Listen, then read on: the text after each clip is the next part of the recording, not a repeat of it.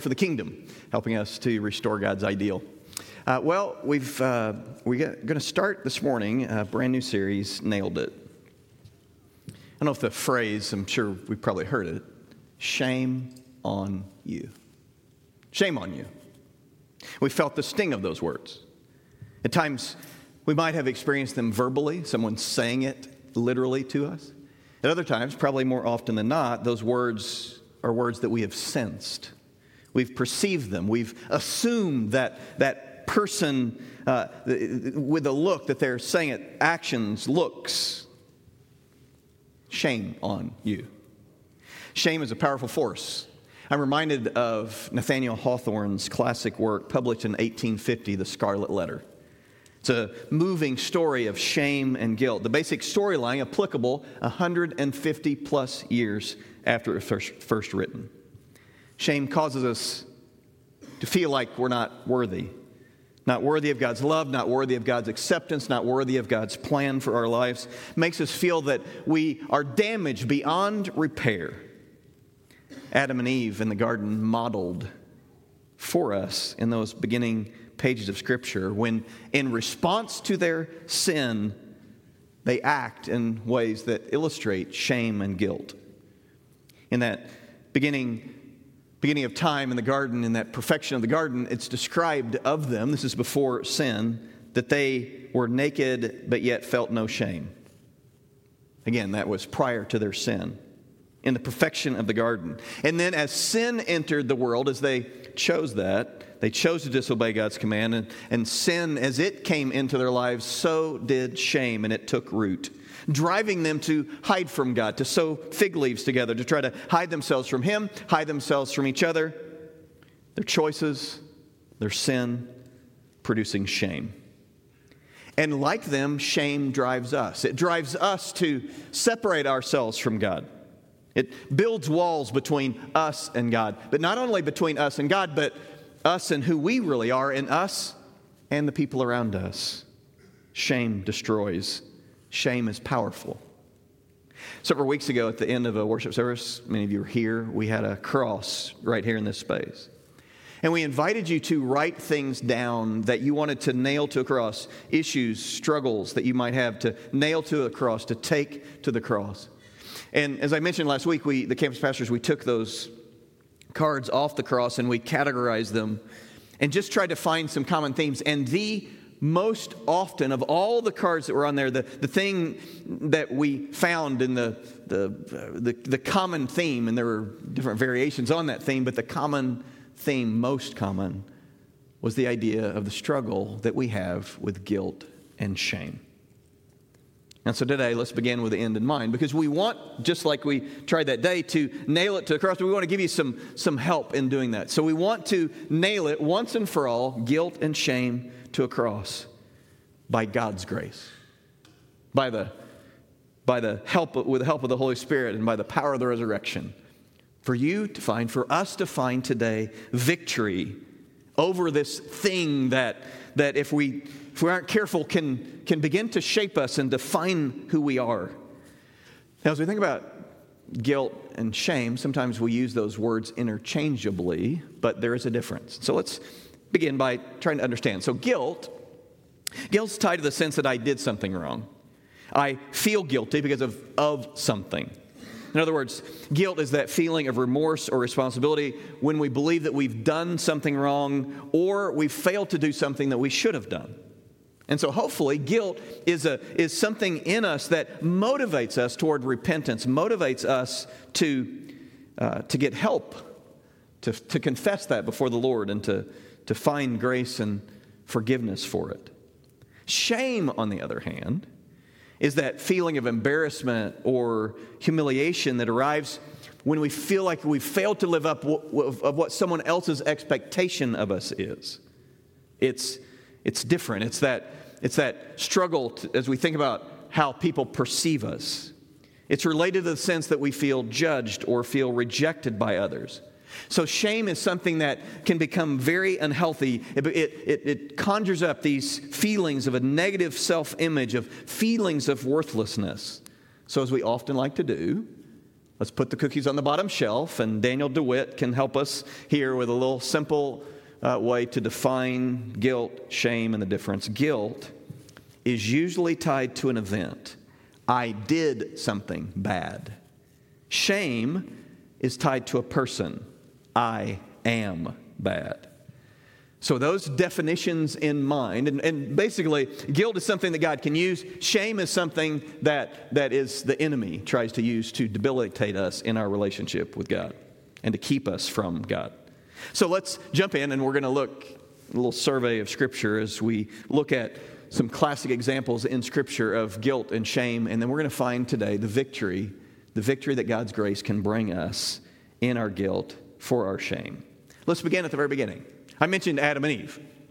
And Adam and Eve, the, uh, in Genesis, the very beginning in the garden, prior to sin, in that perfect state of the garden, it says in Genesis chapter 22, or two, chapter 2, verse 25, and the man and his wife were both naked, or as my wife would say, naked, and were not ashamed. She's from Tennessee, if you didn't know that. So, in the garden, there they are, and there was, as Scripture defines, no shame. Nothing was coming between them and God, nothing was coming between them. They're in perfect relationship with God, perfect relationship with each other, and then sin entered, bringing into that relationship, both with, with them and with God, shame and guilt.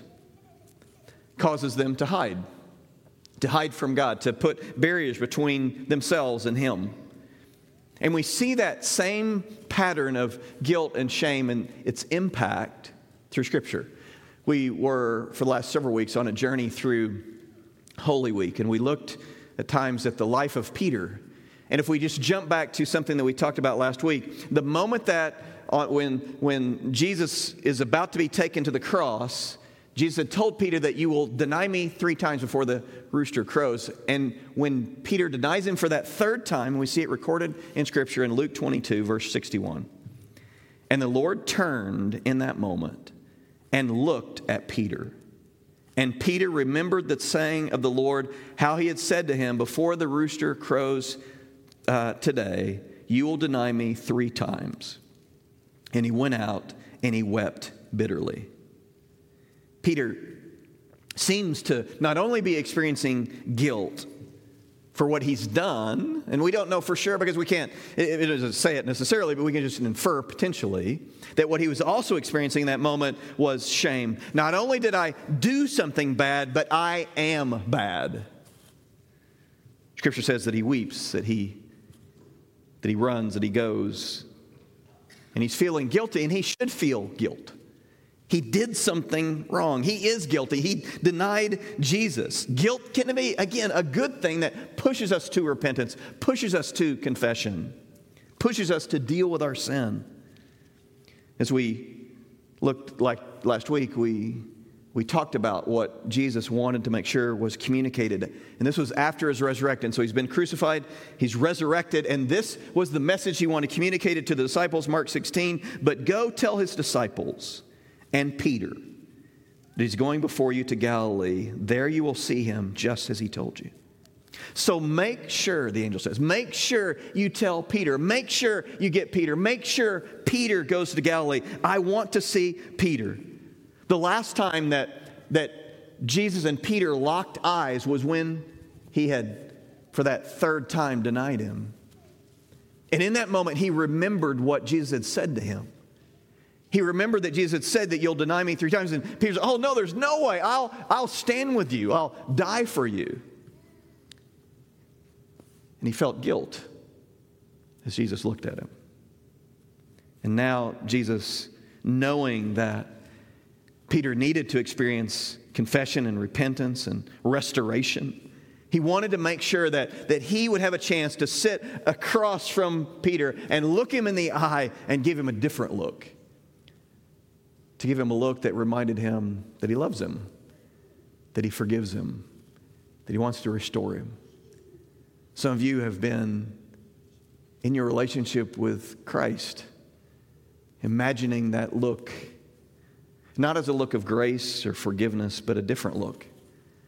Today, I just want to encourage you to imagine that Jesus has brought you here, wanted you here today, so that you could see from him his view of you, that he loves you, that he wants his grace to extend to you. He, he died for you. He wants to be in relationship with you. He wants to restore you no matter what you've done, to, to, to free you of the shame that you have felt that he didn't want you to experience, to free you from the guilt that you have experienced, which has been a good thing. And so today, I pray that you would, would find the, the hope and the restoration that Peter finds. I love how Peter, after he has this encounter with Jesus there in Galilee, after the resurrection, how Peter, who, who, who, who didn't think that he was, would, could ever be restored, that, that Jesus restores him. And we know of Peter that it was on the day of Pentecost that it was Peter who stands and preaches the message, and thousands come to Christ. It was Peter who was the, who was the leader of the New Testament church there at the beginning, uh, there in Jerusalem, and was a key figure in the spread of the gospel. His restoration complete. Another picture that we have of this idea of guilt and shame, we see it in Peter. We see his restoration. We see how it moved him to find, to find that help. But then there's another picture, not so positive. And we look at Judas, that same time period where Peter denies Jesus, Judas denies Jesus, Judas betrays Jesus, sells him out to the Jewish religious establishment. And as a result of selling him out and, and getting those 30 pieces of silver as payment for, for betraying Jesus, Judas then begins to feel guilt, shame. Matthew 27 records it, verse 3. And then when Judas, his betrayer, saw that G- Jesus was condemned, he changed his mind. And he brought back the 30 pieces of silver to the chief priest and the elders, saying, I've sinned by betraying innocent blood. And they said, What's that to us? See to it yourself. And throwing down the pieces of silver into the temple, he departed and he went and hanged himself. Judas is feeling guilty. And again, we can infer that he's also feeling shame. He has this deep conviction, like Peter, that he's done wrong, and he had done wrong. Guilt, again, is a good thing. And so Judas moves, understanding that he's done something wrong. He says it in verse 4 I've sinned and I've betrayed innocent blood. He names his sin. And so he goes back to those Jewish leaders that had given him the 30 pieces of silver, and he's trying to make, make it right in, in, in some way. And so he give, wants to give them back the 30 pieces of silver, but what he gets fuels his shame, reinforces it. We don't care. We're not going to take your money. That, that's blood money. That's, that's worthless to us. We're done with you. We don't care what you're, you're trying to make amends. What's that to us? See to it yourself, they said. And with those words, he feels the sting of rejection. And would, in what is arguably some of the saddest words in all of Scripture, Judas throws down those 30 pieces of silver, it says. He departs. And then here's the line some of the saddest words in all of Scripture. And he went out and hanged himself. Judas had devoted years of his life to Jesus. He's followed him. He's believed in him. He's, he's watched him do, mirac- miraculous things. And in this moment, he's, he, he's broken around what he's done. And yet, instead of his guilt moving him to repentance and restoration, shame takes root. Satan's words producing in him the sense that you, not only have you done bad, you are bad. And Judas chooses shame over forgiveness, and he takes his life. The Old Testament, we have a classic example in David. David, his story, as many of us know, is a classic story of sin and shame and guilt, the story of his sin with Bathsheba. I want you to listen as I read Psalm 32. David described his guilt and, again, what we could infer as shame so powerfully. In Psalm 32, verse 1 Blessed is the one whose transgression is forgiven, whose sin is covered. Blessed is the man against whom the Lord counts no iniquity, and whose spirit there is no deceit. For when I kept silent, my bones wasted away through my groaning all day long.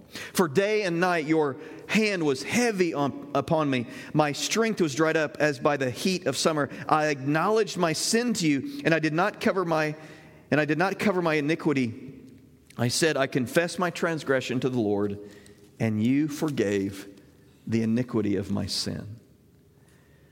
So we see David describing what was going on in him as he, as he was just walking with his shame and his guilt. It was eating him up. He had stuffed it down, and we know that he had stuffed it down. He had not dealt with it for months. He had, he had lusted after Bathsheba. He acts on that lust. He commits adultery. She gets pregnant. Uh, he tries to cover it up. That doesn't work. So he ultimately has Uriah, Bathsheba's husband, murdered, and then he takes her as his wife.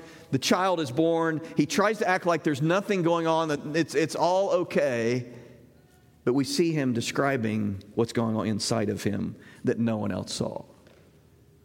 And maybe you're here today and everything looks good on the outside, but you could, could use some of those same descriptors that David used of your own life with your unconfessed sin and how it's eating you up.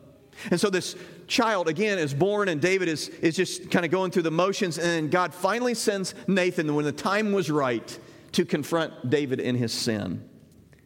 And in that moment, we see again this descriptor.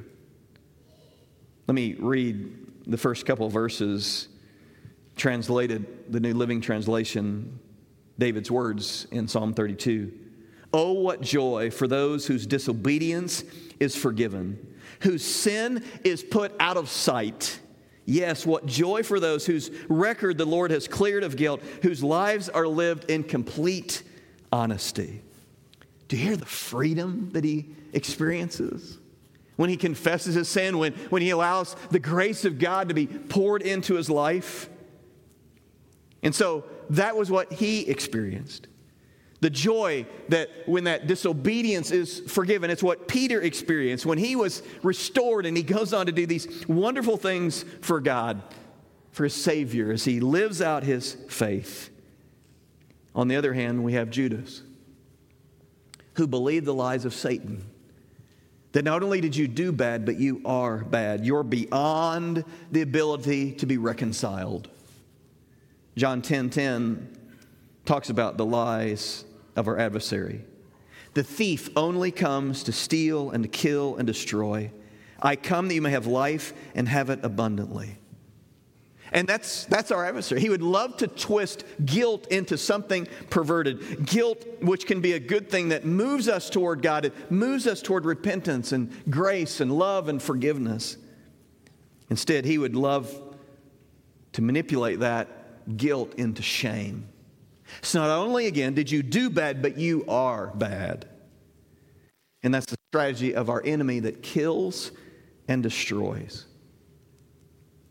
But God, God pours mercy and grace into David's life when he confesses. We see that confession in, in some of the most beautiful words in, in Scripture. In Psalm 51, powerful. And as, as David pours his heart out, it's a, it's a prayer of confession before God powerful words. Let me let's, let's read it. And sometimes we just skip over the, the, the, the title of the Psalms that sometimes are at the top of the Psalms. Don't skip over the context for this psalm. This is what it says A psalm of David when Nathan the prophet went to him after he had gone into Bathsheba.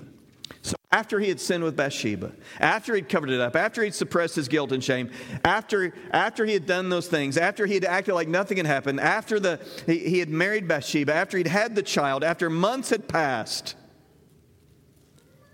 then Nathan confronts David at just the right moment, and that confrontation leads to repentance. And we have David's words recorded here in Scripture. Listen to his prayer. Have mercy on me, O God, according to your steadfast love.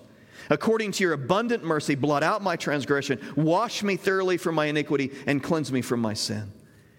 And I want you to notice David doesn't deny his sin. He doesn't minimize his sin. He doesn't shift blame away from his sin. He doesn't try to sweep his sin under the rug. He acknowledges the stain of sin that he cannot deal with. I can't forgive myself. Absolutely. None of us can fix our sin on our own, and that's what he acknowledges. And he asks God to help. Will you wash me? Will you cleanse me? Can you take away what I can't fix on my own? It's the picture of a man standing before a judge saying, I'm guilty, but would you have mercy? knowing he's guilty, but God have mercy. For I know, he goes on, I know my transgression, my sin is ever before me. It's the rebel acknowledging the rebellious heart. My sin is ever before me. I carry it, he says, like a weight around. And of course, we don't know exactly what's going on. Is it just guilt? Is it guilt and shame? We don't know. Again, we can infer that there's both. Now, not only did I do bad, but I am bad, but, but God is coming in. The, the remedy for both guilt and shame is the same it's God's grace. That's great news. God's grace is the remedy for both. He says, Against you, David writes, against you, praise, have uh, you only have I sinned and done what is evil in your sight, so that you may be justified in your words and blameless in your judgment. Again, he's admitting his sin. And that's important that we acknowledge because we've all sinned. We acknowledge that we violated God's law. And it seems odd, I know, to, for him to say, Against you, God, and you only have I sinned. I mean, Uriah the Hittite, who he murdered, would probably have a little bit of a disagreement if they were to talk. But what he's talking about is he's talking to the one that he'd sinned against, God, the holy judge. And, and, and, and, and and God is the one that he needs to confess to. God is the one that he needs to seek repentance. The God is the, the judge that can deal with his sin. And so he throws himself onto the mercy of a just God, acknowledging and dealing with his guilt as he goes to God with it. Behold, he goes on in verse 5 I was brought forth in iniquity, and in sin did my mother conceive me. Behold, you delight in truth, and in the inward being, you teach me wisdom in the secret heart. And so he's acknowledging this sin nature, this sin nature that we have all. All of us have it. We've all inherited it. We all have this bent towards sin that we, we can't fix on our own unless, unless God draws us to himself. We are broken.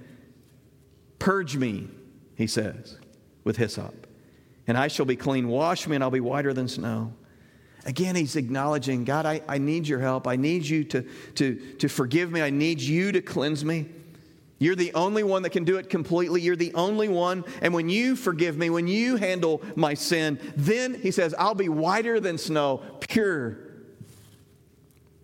Purity of forgiveness applied to my life. Let me hear.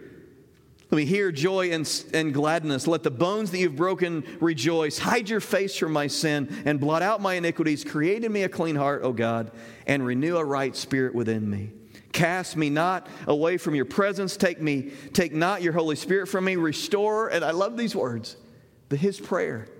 Restore to me the joy of your salvation and uphold me with a willing spirit.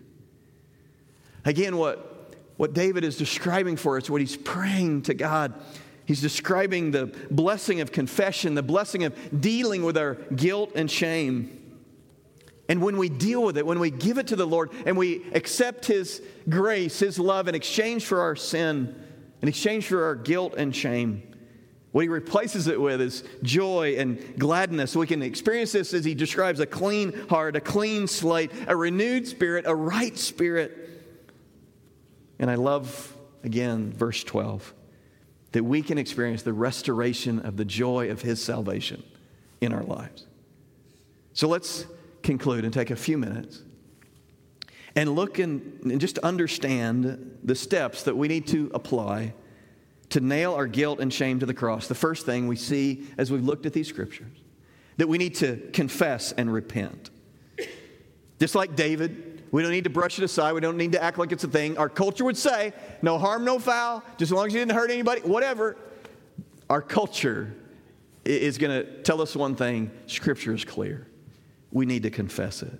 To acknowledge our sin, to confess it, to repent. And a good way to think about repentance is just to this visual of I'm just turning around. I'm, gonna, I'm going a different direction. This isn't, I'm sorry I got caught. It's not that moment. We've all experienced that moment. I'm sorry I got caught, and we feel something about getting caught. No, this is, God, I'm sorry that I've sinned against you. And I'm going to change. I'm going to repent with your help. 1 John 1 9, if we confess our sins, he is faithful and just and will forgive us our sin and cleanse us from all unrighteousness. So I'm confessing, I'm taking responsibility, and I'm turning from that, and I'm trusting God, and I'm accepting His grace. And then, and that's what we need to do. We need to accept God's forgiveness. Again, as we're nailing our guilt and shame to the cross, I accept His forgiveness. The forgiveness that's offered me through the finished work of Jesus on the cross. He paid for my sin. I'm trusting in the power of the sacrifice that Jesus made on the cross, trusting that He has taken the record of my sin, like we read in Colossians multiple times the last few, few weeks, and He's nailing it, that record, to the cross. And so I experience, I accept God's forgiveness. Ephesians 1 7. In Him we have redemption through His blood, the forgiveness of our trespasses according to the riches of His grace. Grace, again, the remedy both for our guilt and for our shame. I confess, I accept the grace of God. It's nothing that I've done, but I accept, God, what your Son has done for me, your grace. And that's the next thing that we focus on His grace. Instead of focusing on the guilt, instead of focusing on the shame, instead of focusing on what I may feel uh, from other people or sense from other people of what they think and, and how disappointed they are or whatever other people or what our culture or whatever feels about us or says about us or, or whatever. No, I, I, I embrace the forgiveness. I embrace the grace of God. As 2 Corinthians 12 9, he said to me, My grace is sufficient for you, for my power is made perfect in weakness. Therefore, I will boast all the more gladly of all my weaknesses so that the power of Christ may rest upon me. So it's us acknowledging God's all sufficient grace. That I can find freedom from my guilt, the guilt of my sin. I can find freedom as I recognize, you know what? I'm a child of God, that God loves me, that God's forgiven me, that He's inviting me to be a part of His family that I'm a son or a daughter of God. And if I'm a son or a daughter of God, then I have worth. We're forgiven. God loves us, God values us. And just the realization, as Paul wrote, there is no condemnation for those who are in Christ. And so let's nail today our guilt and shame to the cross and understand that by God's grace, we can find freedom. And then finally, I nail my guilt and shame to the cross as I discover, it helps me as I discover the blessings of community. There's no better way to, to really get it inside of us that we've been forgiven, that we've been set free, than in a body of believers, that in the family of God, that we can remind each other that we are forgiven, that we have been set free, that God's grace is amazing, and we can sing about that and we can celebrate it in a place like this. We need each other. God's created us for community. Reminded of the letter to the Hebrews in chapter 10, verse 24. And let us consider how to stir one another to love and good works, not neglecting to meet together as is the habit of some, but encouraging one another all the more as you see the day drawing near. God's wired us for community. We are better together, better connected. And so, as we in the body confess together and repent together, renounce shame and, and, and accept the forgiveness from our guilt, and together we can remind one another of God's love for us as the day of His return approaches. And so, yes, as our worship team comes back up, we've all sinned. We've all blown it. We all have this sin nature in us that needs to be dealt, dealt with. We all uh, have experienced, as a result of our sin, and it's a good thing, guilt. It's the recognition that we've, we've done wrong, we've done bad things, but shame is not what God wants for us. Shame that whispers that you are bad, that you are beyond help. God wants to free us from both today. And as we said, the recipe, the, the cure is the same God's grace. So I don't know what you came in with. I don't know what the feelings of guilt or shame that others, or maybe you've even just been putting on yourself. But my prayer is that you get you're set free today. That you sense God's love today. That you sense God's grace today. And we remind you again of David's words in Psalm 22. And my prayer is that these words would be your words today. Oh, what joy for those whose disobedience is forgiven, whose sin is put out of sight. Yes, What joy for those whose record the Lord has cleared of guilt and whose lives are lived in complete honesty. So today, let's nail our sin, nail our guilt, nail our shame to the cross, and experiencing, as David describes here, as it has been cleared, as we have been cleared of guilt, may we experience the joy that's restored to us of his salvation for us. Today, I want to pray for us. I'm going to use the, the words of the psalmist in Psalm 51 to articulate our prayer for us. But I would just ask, ask us all to stand. And I want to voice this prayer on, on our behalf. And so, is there something today that you need to confess? Is there some shame that you need to just be free of today, that you need to nail to the cross? I don't know what it is. You know, God knows. And that's all that matters. And so, as I pray this prayer, you, you let these words be your prayer to free you from the shame and guilt that Satan would want you to continue to be in bondage to. And so, Father, today, have mercy on us according to your steadfast love. According to your abundant mercy, blot out my transgressions that I confess to you today. Wash me thoroughly from my iniquity, cleanse me from my sin, for I know my transgressions, and my sin is ever before me. Against you and you only have I sinned and done what is evil in your sight, so that you may be justified in your words and blameless in your judgment.